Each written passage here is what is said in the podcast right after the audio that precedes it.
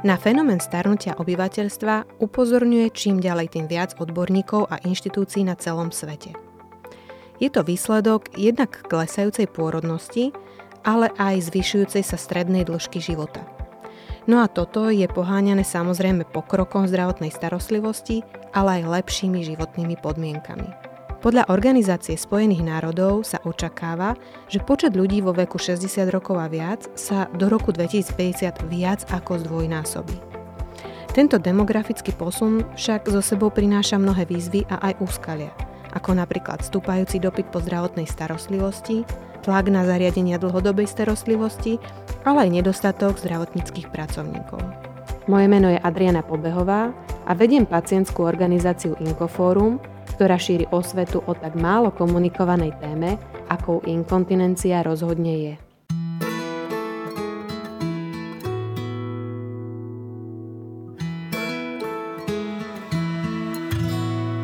Táto epizóda vznikla s podporou občianskeho združenia Inkoforum. Staršia populácia často vyžaduje dlhodobú starostlivosť a podporu, najmä tí, ktorí nie sú schopní vykonávať každodenné činnosti samostatne. Títo ľudia majú často problém s inkontinenciou, teda únikom moču či stolice, ktorá má závažný vplyv na telesný, ale aj psychický stav človeka. O tom, ako vyzerá starostlivosť o takéhoto pacienta v centre sociálnych služieb, ale aj o tom, s akými problémami denne tieto centra bojujú a ako riešia rast staršej populácie a teda aj zvýšený dopyt po ich službách, sa budeme dnes rozprávať s predsedničkou Asociácie poskytovateľov sociálnych služieb, magistrou Anou Ganamovou. Dobrý deň, pani Ganamová, ďakujem, že ste prijali naše pozvanie a vítajte v podcaste Všetko o inkontinencii. Dobrý deň, želám a ďakujem, že ste prejavili záujem o túto tému. V úvode som spomínala trend starnutia populácie, no ale predtým, ako začneme rozoberať tieto úskalia, ktoré nám tento trend môže priniesť, poďme si povedať, aký stav máme ehm, na Slovensku v oblasti poskytovania sociálnych služieb. No ten stav máme e, ťažký v tom, že najmä naozaj roky rokuce, vyše 20 rokov máme finančne poddimenzovaný vlastne celý tento systém sociálnych služieb a vrátane neho aj dlhodobú starostlivosť.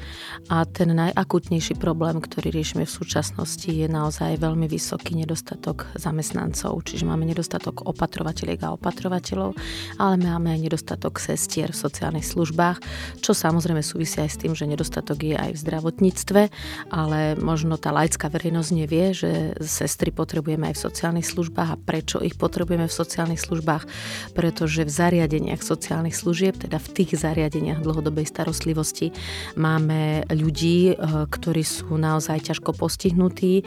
73% eh, tvorí 5. a 6. stupeň, to sú najťažšie stupne odkázanosti eh, a naozaj vyše 75% ľudí má psychiatrickú diagnózu, čiže ak si laická verejnosť myslí, že zariadenia sociálnych služieb na Slovensku vyzerajú tak ako kedysi za socializmu alebo tak ako ich poznajú z amerických filmov, že sú tam tancujúci seniory, tak to už zďaleka nie je pravda.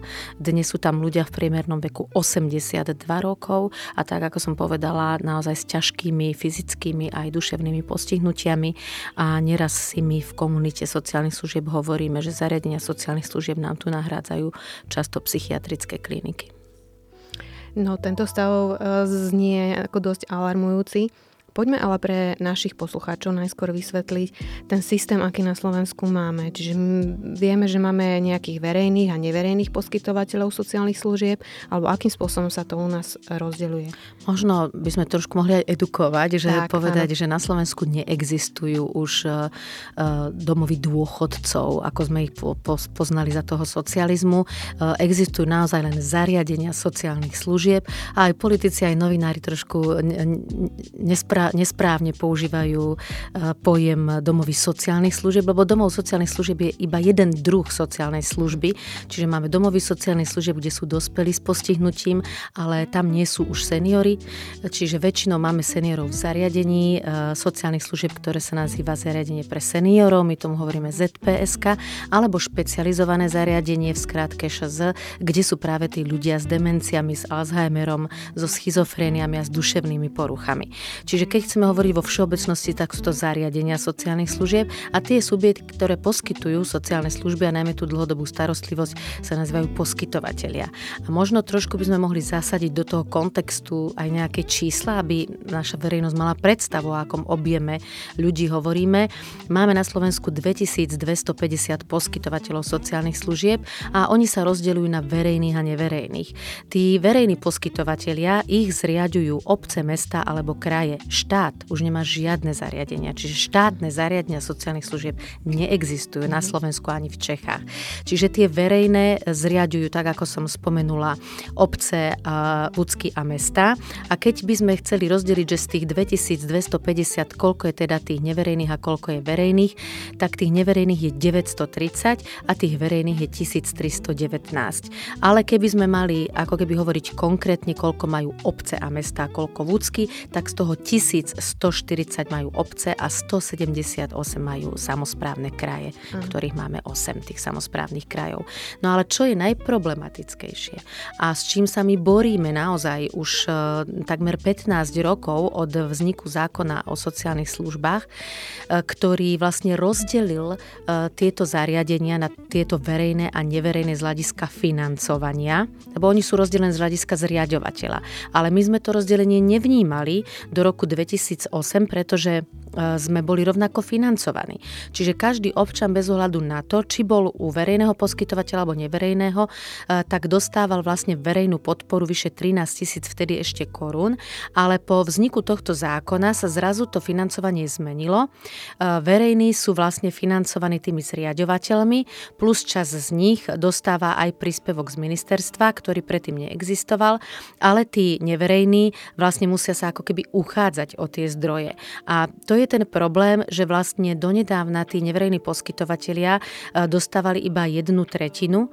Aj to, kým nezačala asociácia poskytovateľov rapidne bojovať v mene týchto klientov za ich práva, tak vlastne každý tretí sa nedožil žiadneho centa verejnej podpory.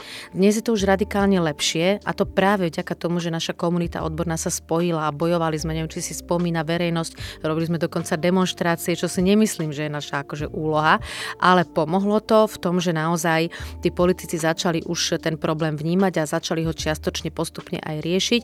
Takže dnes sme sa dostali do situácie, že Necelú polovicu má ten neverejný poskytovateľ už z verejných zdrojov, ale stále tí verejní poskytovateľia dostávajú viac. A my chceme dokončiť ten proces rovnoprávnosti, aby každý klient bez ohľadu na to, u ktorého poskytovateľa je, dostal rovnakú podporu z verejných zdrojov. Prečo? Pretože aj tí neverejní poskytovateľia sú neziskoví. Oni sa zaviazali robiť neziskovú činnosť a robia verejno prospešnú činnosť, ktorá je vo všeobecne hospodárskom záujme aj podľa Rady Európy, čiže majú dostať rovnocený podiel na trhu a to už povedal aj ústavný súd pred rokmi, že nesmie sa robiť rozdiel a každý má dostať rovnaký podiel z verejných zdrojov na túto verejno prospešnú činnosť. Čiže toto je taká naša úloha najväčšia, ale opakujem, to, s čím sa my dnes najviac boríme, je nedostatok zamestnancov. K tomu sa môžeme dostať ano, asi. tomu ešte. sa určite dostaneme. Vieme ešte skratke nejakým spôsobom povedať, že kto má na tieto služby nárok? Čo sa týka služieb dlhodobej starostlivosti, tak samozrejme občan musí prejsť, e, hovorí sa tomu posudzovací proces, čiže musí si podať žiadosť o posúdenie. E, dnes ešte tú posudkovú činnosť robia podľa druhov služieb buď kraje alebo obce a mesta. E, súčasťou reformy financovania sociálnych služieb a teda plánu obnovy bude aj reforma posudkovej činnosti, kde sa vlastne štát zaviazal, že zjednotí posudkovú činnosť. Hovorí sa o tom, tom, nevieme ešte, či to tak bude na 100%, keď príde nová vláda, či to nezmení. Hovorí sa o tom, že by to mal byť úrad práce, ktorý by mal vlastne posudzovať, um, pretože nie je správne, ak dnes vlastne tí, čo dávajú financie, aj posudzujú, pretože my dnes tú verejnú podporu aj dlhodobej starostlivosti uh, máme rozdelenú, že časť ide z Ministerstva práce, sociálnych vecí a rodiny ako príspevok na zabezpečenie sociálnej služby. My tomu v našej branži hovoríme, že je to taký predvoj toho príspevku v odkázanosti, Češi tomu hovoria príspevek na péči. A zároveň teda okrem toho by mal byť vyplácaný zo samozpráv aj finančný príspevok na prevádzku, ktorý sa vyratáva veľmi zložitým spôsobom, tým verejnosť nebudeme zaťažovať, ale tento finančný príspevok na prevádzku uh, je vlastne neferové v tom, že obce a mesta si neplnia svoju zákonnú povinnosť, hoci ju majú uloženú zákonom a iba necelých 20% obcí ten finančný príspevok na prevádzku hradí, ostatné ignorujú túto povinnosť. E, my ako poskytovateľia, naši klienti sa musíme e, vlastne súdiť o to s právnikmi a bojovať za to, aby si samozpráva plnila svoju zákonnú povinnosť, čo je si myslím nevydané v novodobých demokraciách, aby si tu niekto neplnil svoju zákonnú povinnosť z multi, multicipali. Takže toto je taká vážna vec na Slovensku, inde sa to nedieje. No ale samozrejme potom sú tu ešte kraje, ktoré dávajú ten príspevok, pretože možno verejnosť nevie, že tie druhy služieb sú rozdelené, že časť kompetenčne patrí pod kraj, čas pod mesta a obce. A my ako asociácia presadzujeme, aby práve reforma financovania to zjednotila, pretože občan je z toho zmetený, jeho príbuzný, ktorí musia riešiť naozaj operatívu, keď matka alebo otec im zahlásia z nemocnice, potrebuje 24-hodinovú starostlivosť a oni teraz nevedia, prečo majú e, utekať na kraj, prečo na obec, nevyznajú sa v tom. Čiže my si myslíme, že ambíciou tej reformy by malo byť aj zjednodušiť to pre toho občana. E, na čo to rozdeľovať? Nech proste pobytové služby sú pod krajmi a možno tie terénne nech sú pod obcov krízová intervencia nech je pod štátom, pretože na to tie obce a mesta nebudú bať peniaze, aby riešili krízovú intervenciu a krízové sociálne služby. Čiže toto by bolo také zrozumiteľné a my za to budeme bojovať.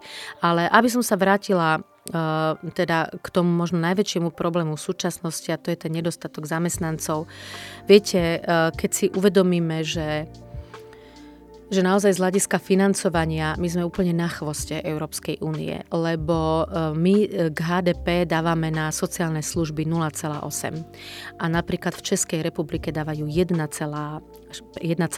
Priemer e, vyspelých európskych krajín je 1,6. Takže tu vidíte, že tá Česká republika, hoci sme vzýšli z jednej krajiny, z jedného štátu, z jednej úrovne, sa radikálnym spôsobom posunula k lepšiemu a my sme ako si zaostali.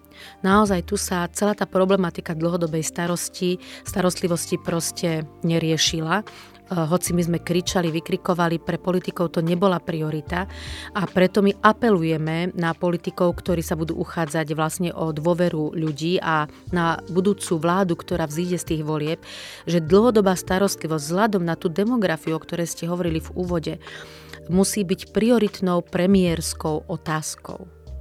Lebo ak toto nebude minimálne číslo 3 v programovom vyhlásení vlády a ak sa štát nerozhodne radikálne navýšiť dofinancovanie celého systému, tak my sa nepohneme a nebudeme naozaj mať ako zaplatiť tých ľudí. Preto prečo ich my nemáme? Prečo máme nedostatok opatrovateľiek a sestier?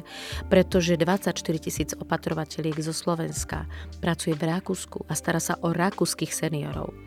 No, e, odpovede je jasná, pretože tam majú raz takú mzdu ako na Slovensku. V Nemecku majú trojnásobnú mzdu ako na Slovensku. Mm-hmm. A my si musíme uvedomiť, že ak je tu jedna z najťažších prác, ťažká nielen fyzicky, lebo jedna opatrovateľka denne zdvihne aj, aj 50 tón, to si možno málo kto uvedomí, a zároveň je ťažká psychicky, pretože tak, ako som spomínala, my tam máme ťažké psychiatrické stavy, máme aj agresívnych klientov, ktorí neraz aj útočia na ten personál a nám tam chýbajú muži, ktorí by to zvládali možno aj fyzicky a psychicky lepšie ako tie ženy. Čiže ak my máme takúto situáciu, že tu máme ťažkú prácu, ktorú nikto nechce robiť, no tak štát musí zasiahnuť a politicky určiť, že toto je priorita a my tu musíme dať vysokú mzdu, aby sme tých ľudí motivovali ísť robiť túto ťažkú prácu. Pretože naozaj my sme v situácii, že v zariadeniach nám chýbajú minimálne 3 až 5 opatrovateľiek a mnohí poskytovateľia sociálnych služieb nesplňajú zákonný predpis, lebo nám zákon o sociálnych službách predpisuje počet klientov na počet, e, pardon, počet zamestnancov na počet klientov a my ano, ho nesplňame. Toto som sa práve chcela spýtať, že, že či máme nejaké dáta, že aké sú nejaké kapacity a ich vyťaženosť a k tomu prisluchajúci personál.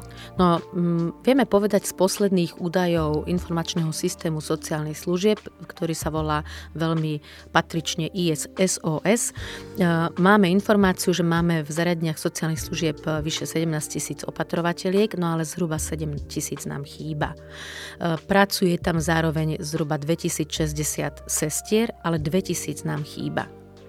Čiže no. toto sú tie vážne čísla, ktoré my musíme poriešiť a ja to hovorím veľmi otvorene, a je to aj v prioritách našej asociácie, ktoré sme už vlastne posielali politickým stranám, ktoré sa uchádzajú o dôveru občanov vo voľbách, že my musíme tie mzdy zvýšiť jedným šmahom ruky minimálne o 50% prvý volebný rok a do konca tohto volebného obdobia, čo príde, sa to musí vyšplhať až na úroveň navýšenia o 100%. Inak naozaj budeme mať veľký problém, lebo už v súčasnosti uh, máme e, tretinu ľudí, ktorá má vek 52 rokov, čiže o 3 roky nám odíde tretina opatrovateľiek do dôchodku.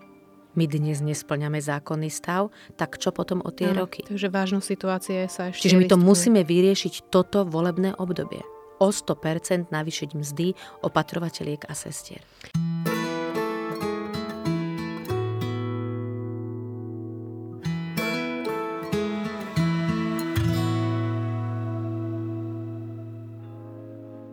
Ako to je vo vzťahu um, nejakej naplnenosti kapacít pre, pre tých klientov? E, sú tie kapacity už teraz naplnené, alebo sú ľudia na nejakých čakačkách veľmi dlhých? Lebo toto sú také fámy, o, ktoré, o ktorých sa hovorí. Keď hovoríme vo všeobecnosti o sociálnych službách, e, teda kde máme zahrnutú nejakú terénu službu, nejakú intervenciu krízovú, tak je to 72 tisíc ľudí, ktorí sú odkázaní na pomoc a teda na, na príjmanie tej sociálnej služby akéhokoľvek druhu, ale z toho 94% sú tie klienti v dlhodobej starostlivosti. Čiže tam vidíte, aká je to obrovská masa ľudí a naozaj e, tu musíme povedať, že v čakačke s údajov ISSOS z mája minulého roku, to boli posledné uzavreté údaje, sme mali 36 tisíc ľudí na čakačke. A keď si uvedomíme, že plán obnovy plánuje vybudovať 6 tisíc nových lôžok dlhodobej starostlivosti, starostlivosti, tak stále nám tých 30 tisíc chýba. A to je veľmi veľa. A to hovoríme o súčasných počtoch. A keď si uvedomíme, že každým rokom nám bude počet tých ľudí nad 80 rokov rásť a tí ľudia nad 80 rokov sú práve tí, ktorí nám spadajú do tej odkázanosti a do tej dlhodobej starostlivosti, tak naozaj tu musí nová vláda urobiť precízny plán, eh, ako budovať nové kapacity a ako ich zaplatiť. A samozrejme, potom ešte musíme riešiť to, čo som spomenula, kto v nich bude pracovať. Um, no, to znie... Desivo. Veľmi to desivo, desivo, presne tak. Um, podľa našich prieskumov trpí únikom moču približne 30% ľudí na 65 rokov. A keď ešte k tomu dáme únik stolice, tak to je 5 až 15% z týchto ľudí. Stretávate sa s približne takýmito údajmi aj teda v zariadeniach pre seniorov na Slovensku, alebo je to odlišné? Krát dva. Krát dva. Mm. Čiže je to radikálne odlišné. Čiže v tých zariadeniach dlhodobej starostlivosti, hovorím, ten priemerný vek je 82 rokov a tam tá inkontinencia je vo výškach od 65 do 70% Čiže je to radikálne vyššie ako v tej všeobecnom čísle tej populácie. Áno. Ako vyzerá starostlivosť o takéhoto inkontinentného pacienta v zariadení sociálnych služieb? Má to vplyv na psychiku pacienta? Samozrejme, že má to vplyv na psychiku pacienta, keď si uvedomíte, že v domácom prostredí sa väčšinou stará o toho človeka zväčša nejaký príbuzný, zväčša nejaký najbližší príbuzný, tak tá starostlivosť je samozrejme iná, pretože o svoju mamu sa stratie možno inak ako o, o toho klienta, ale nejde tak možno ani tak o to, či je to človek blízky alebo príbuzný alebo nie je príbuzný. Skôr ide o to, do akej miery my môžeme stihnúť tú starostlivosť na takej úrovni, ako by sme si všetci želali, aby sa podobala tej starostlivosti doma, pretože ak sa jedna, jeden človek stará o jedn, jednu mamu alebo otca, alebo teda o jedného odkázaného v tej domácnosti, e, tých 24 hodín denne, tak v tom zariadení sociálnych služieb na tej službe, ja poviem napríklad pri 50 e, klientoch máte 3-4 e, opatrovateľky cez deň, dve v noci, k tomu máte možno jednu sestru, aj to máte šťastie, že vôbec nejakú máte, že ste nejakú zohnali a vedeli zaplatiť, tak je to radikálny rozdiel. Čiže tie naše opatrovateľky naozaj krúžia tých 12 hodín denne ako, ako ružice e, od prvého až po posledné poschodie a neustále vlastne e, sú ako keby v behu, nemajú možno ani čas sa zastaviť a trošku sa porozprávať s tým príjimateľom, čo tí príjimatelia reflektujú ako nezáujem, ale to tak nie je. Oni proste nestíhajú. Preto je dôležité, aby tie zariadenia sociálnych služieb nešetrili na sociálnych pracovníkoch, aby nemali len jedného na 50 klientov, ale aby mali troch, aby eh, ten klient okrem tej starostlivosti eh, ako keby fyzickej dostal aj tú duševnú starostlivosť a tu mu môže poskytnúť len ten kvalifikovaný personál sociálnych pracovníkov alebo asistentov sociálnej rehabilitácie. Čiže toto je môj taký apel možno aj na poskytovateľov, aby e, nemali pocit, že jeden sociálny pracovník, ktorým napíše individuálne plány, môže poriešiť tú starostlivosť duševnú, ktorú tí klienti potrebujú.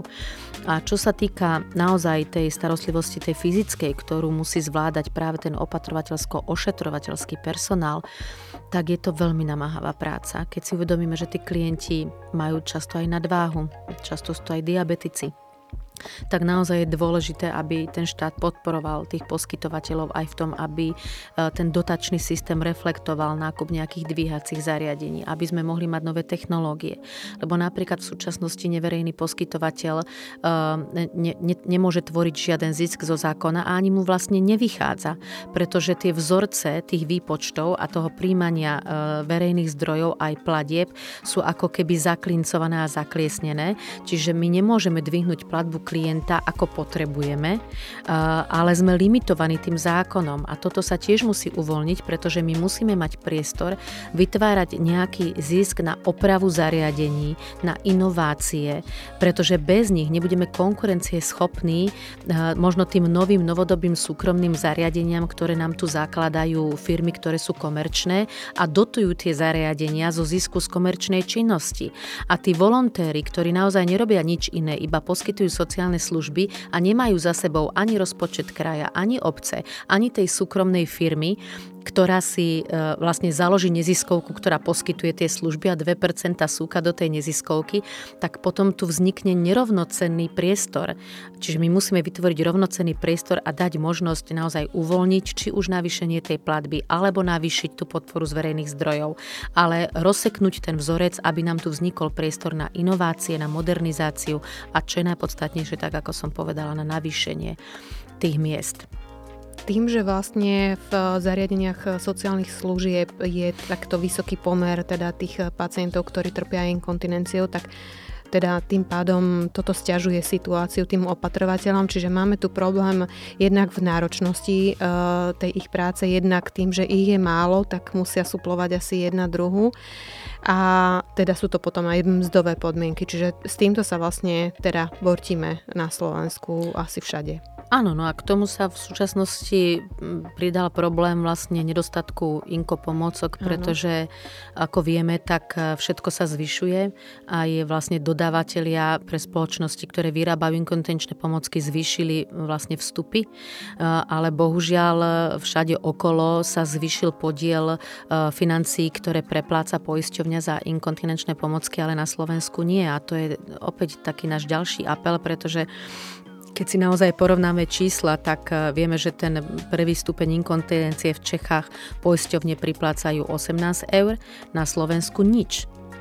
V druhom stupni v Čechách doplácajú 36 eur, na Slovensku 14 a v treťom stupni, to je teda ten najťažší stupeň inkontinencie, v Čechách doplácajú zdravotné poisťovne až 68%, na Slovensku 50, pardon, 68 eur, na Slovensku 51 eur. Čiže opäť tu vidíme, že v tej Českej republike sú zas ďalej a ja sa stále pýtam, že prečo je to u nás tak?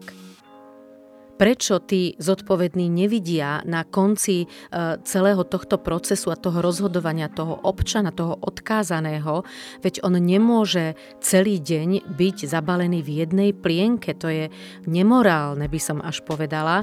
Ja to poviem možno trošku natvrdo, nech mi je odpustené, ale možno by si to mali tí ľudia, čo rozhodujú, vyskúšať. Dáme im jednu inkontinenčnú pomocku a nepustíme ich k toalete a nech si to vyskúšajú, čo to pre toho človeka znamená, aké je to nedôstojné pre neho. A samozrejme je to potom problémové aj pre ten personál, lebo čo si budeme hovoriť, toto je ten dôvod, prečo tú prácu málo kto chce robiť, lebo málo kto to zvládne a my to musíme uľahčiť, čiže čím viac sa budú tie inkontinenčné pomocky vymieňať, bude to lepšie aj pre toho klienta, pre toho občana odkázaného, ale bude to znesiteľnejšie aj pre ten personál. Takže naozaj veľký apel pre naše zdravotné poisťovne, pre budúceho ministra alebo ministerku zdravotníctva a budúceho premiéra alebo premiérku. Prosím vás, myslíte na to, aby sme my nemuseli opäť demonstrovať a prísť s plienkami na úrad vlády. No a treba si uvedomiť, že vlastne my tvoríme systém a podmienky, ktoré budeme využívať viac menej pravdepodobne všetci, lebo väčšina z nás sa dostane v budúcnosti do nejakého takéhoto zariadenia alebo do takejto starostlivosti a väčšina z nás aj sa dostane potom konec koncov k tým plienkam. Takže treba mm, uvažovať dopredu. No je to presne tak, ako ste povedali. Čiže vážené političky a politici, aký systém vytvoríte dnes, e, taký budete znášať, keď zostarnete. A to, že zostarnete, je istota. Tak. A ako vyzerá dostupnosť tých zdravotníckých pomôcok v zariadeniach e, momentálne, alebo ako sa vysporiadávajú, pokiaľ je to nedostatok?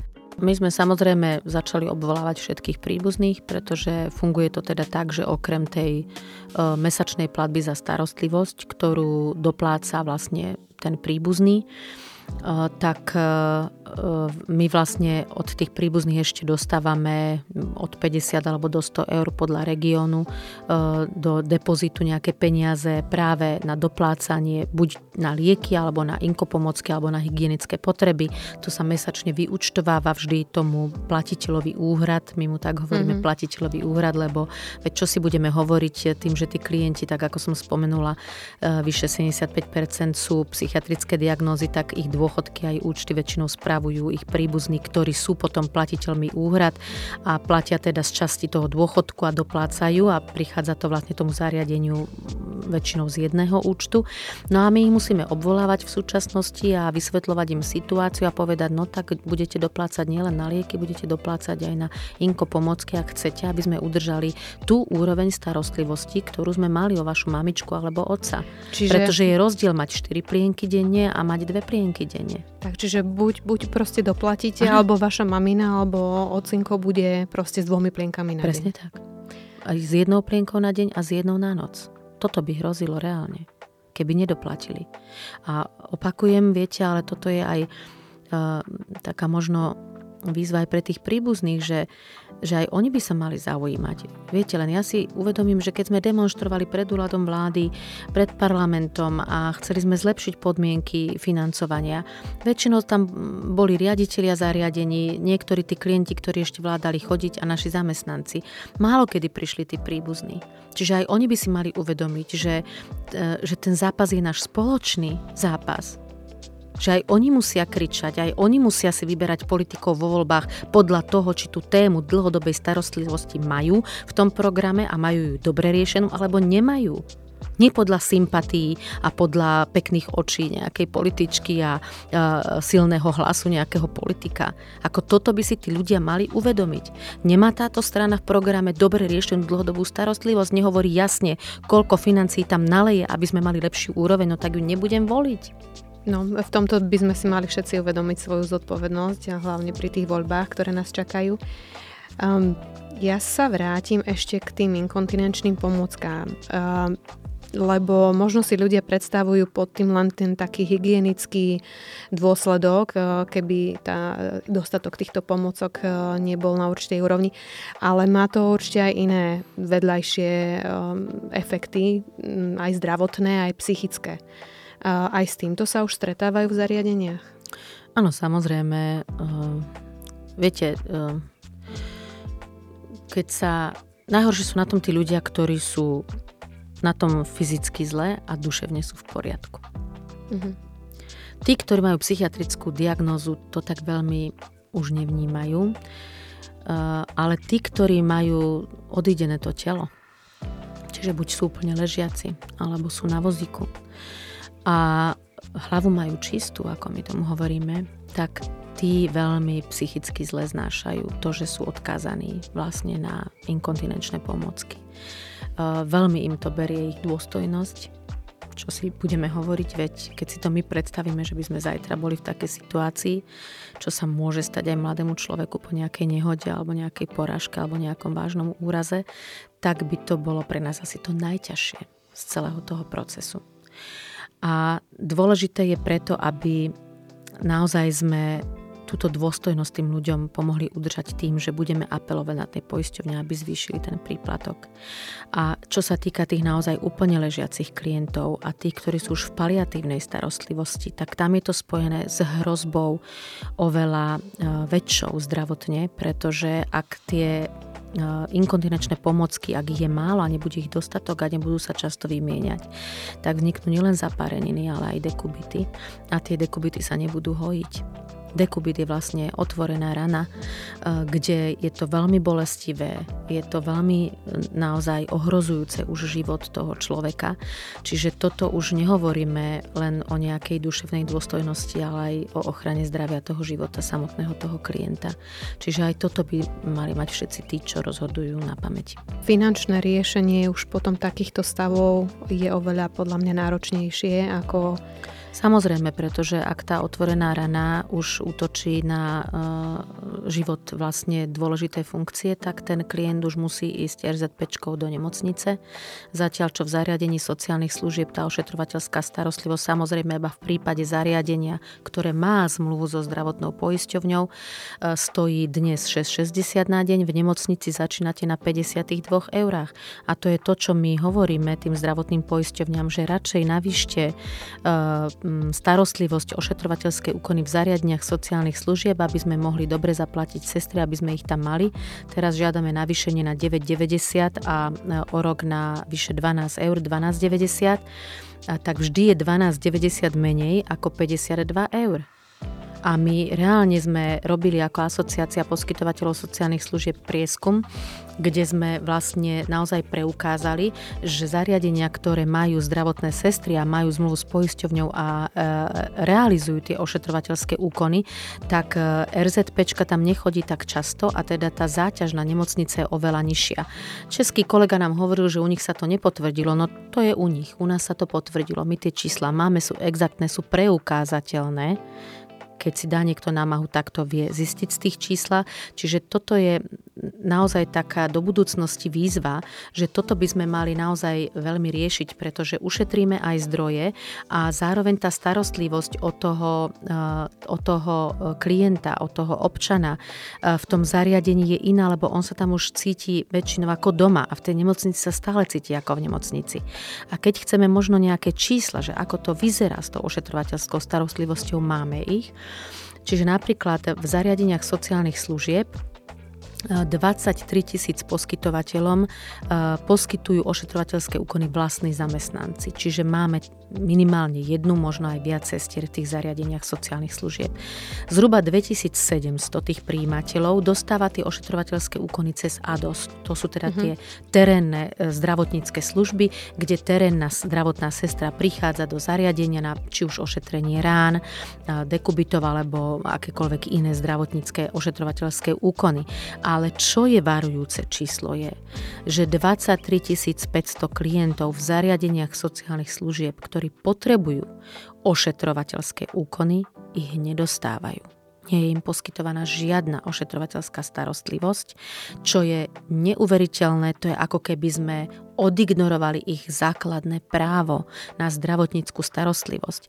A preto prosíme politikov aj zdravotné poisťovne, aby zabudli na to, že tu bude existovať nejaká minimálna sieť.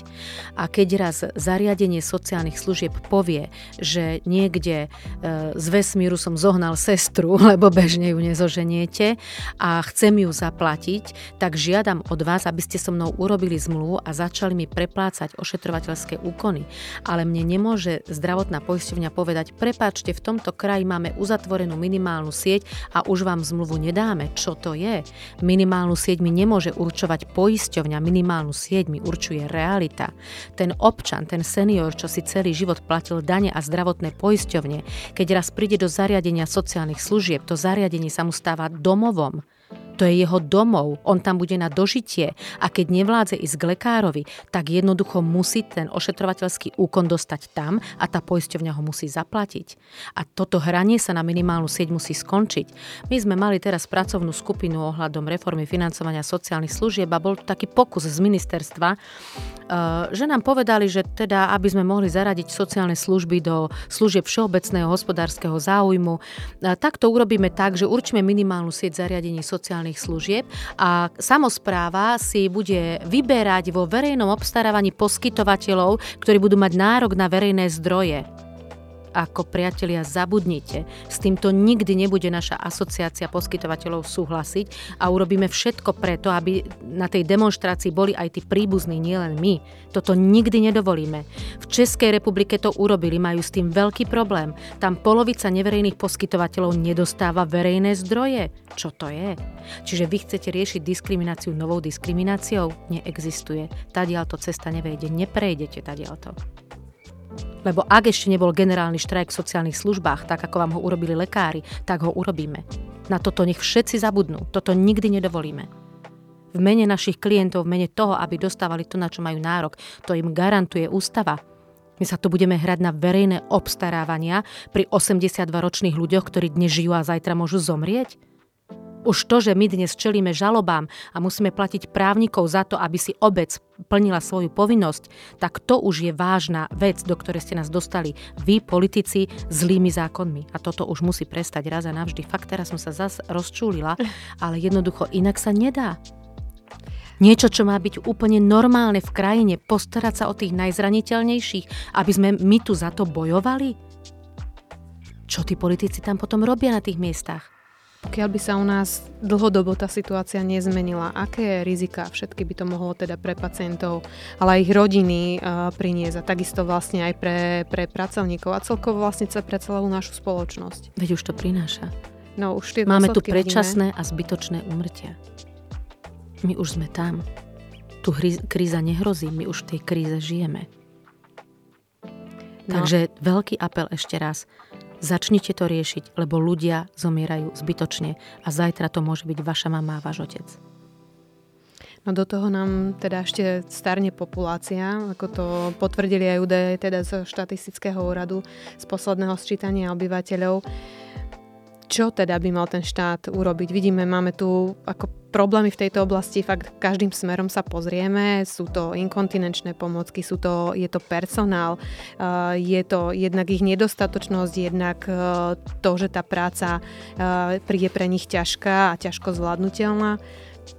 Minimálne sa musíme dostať na úroveň Českej republiky, lebo je to hamba a to nie je moja ani vaša hamba, to je hamba tých politikov a političiek, ktoré berú plat z verejných zdrojov a nedokážu vymyslieť spôsob riešenia taký, aký už dokázali v Českej republike.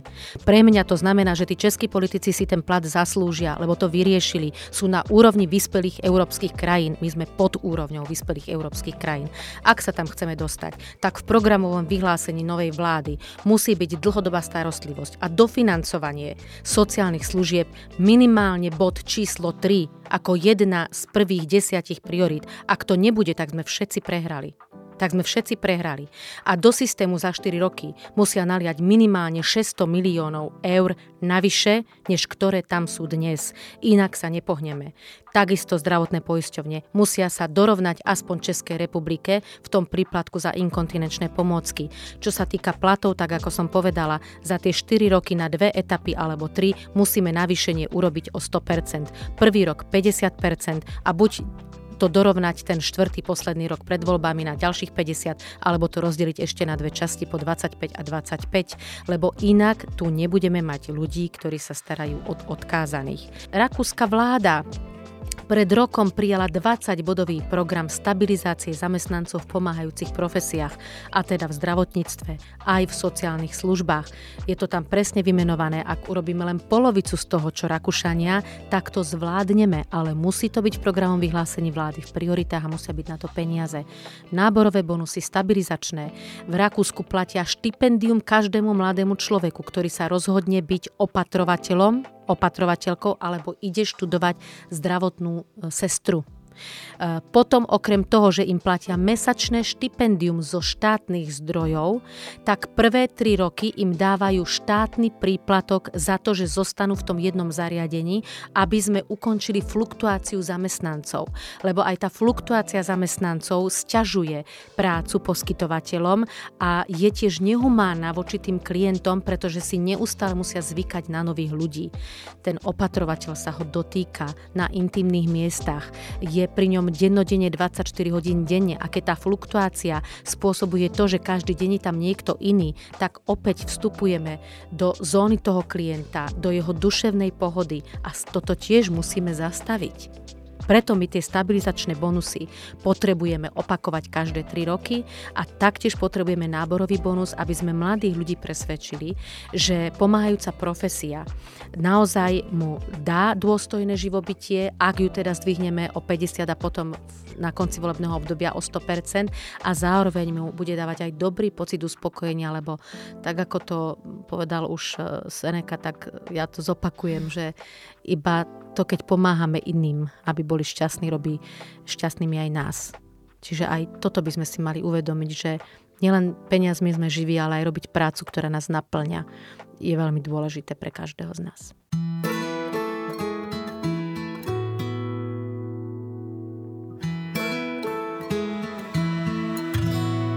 Táto epizóda vznikla s podporou občianskeho združenia Inkoforum tie aktivity z vašej strany, ktoré, ktorými by ste chceli byť napomocní vlastne v tejto situácii, ale aj ten apel na tých, ktorí tie rozhodnutia uh, môžu, môžu dať, uh, z vašej strany cítiť, ak, č, ako majú pacienti možnosť vyjadriť svoj názor alebo vôbec prispieť k riešeniu tejto situácie?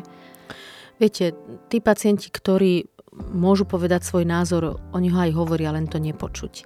Ale keďže to číslo 75% ľudí, ktorí trpia psychiatrickými diagnózami v zariadniach sociálnych služieb, tak vidíte, že títo ľudia to už robiť nemôžu za seba. Musia to robiť ich príbuzní a musíme to robiť my, čo sa o nich staráme. My musíme byť tým hlasom týchto ľudí. Oni už za seba nevládzu bojovať. Tak to boli pekné slova na záver. Dúfam, že teda si to každý zoberie k srdcu, či už má svojho blízkeho v zariadení alebo nie. Určite sú to ľudia nám srdcu blízky a chceme pre nich na záver ich života vlastne len to najlepšie. Ak by ste mali ešte voľu niečo na záver povedať pre našich poslucháčov, tak... Ja len to, aby sme si všetci uvedomili, že je to problém nás všetkých tak ako ste už vypovedali, všetci zostarneme. A aký systém vytvoríme dnes, tak takému budeme čeliť. Čiže dnes je to moja mama, zajtra je to mama pána premiéra, pozajtra sú to mami a otcovia a pánov poslancov, ale aj tých mladých ľudí, ktorí možno v bare ruka hore, ale o pár rokov to budú zas ich rodičia a o niekoľko desiatok rokov to budú oni sami. Lebo to je jediná istota v živote že zostarneme. Tak. Ja vám veľmi pekne ďakujem. Dúfam, že aj tento náš rozhovor bude vnímaný ako apel na tých ľudí, na tých miestach, kde tie rozhodnutia padajú a že sa ich teda ešte v prospech na všetkých dočkame. Ďakujem krásne za vašu prítomnosť tu, za úžasné slova a vedomosti, ktoré ste nám poskytli. Ďakujem krásne. Ďakujem pekne za pozvanie. Krásny deň. S vami ostatnými sa počujeme v ďalšej epizóde podcastu o inkontinencii, kde sa budeme opäť rozprávať o diagnostike a liečbe inkontinencie, ale takisto o prevencii, fyzioterapii a zdravom životnom štýle. Aby vám ďalšie epizódy neunikli, nezabudnite si nastaviť odber nášho podcastu vo svojich aplikáciách, nájdete nás na Spotify, Google a Apple podcastoch, ale aj na YouTube, prípadne si aktuálnu a predošlé epizódy môžete vypočuť na našej webovej stránke inkoforum.sk. Budeme takisto radi, ak nás budete sledovať na Instagrame alebo Facebooku, kde nás nájdete ako Inkoforum. A takisto sa môžete pridať do uzavretej skupiny na Facebooku, kde si s ostatnými členmi môžete navzájom poradiť, ako si uľahčiť život s inkontinenciou. Pekný deň všetkým.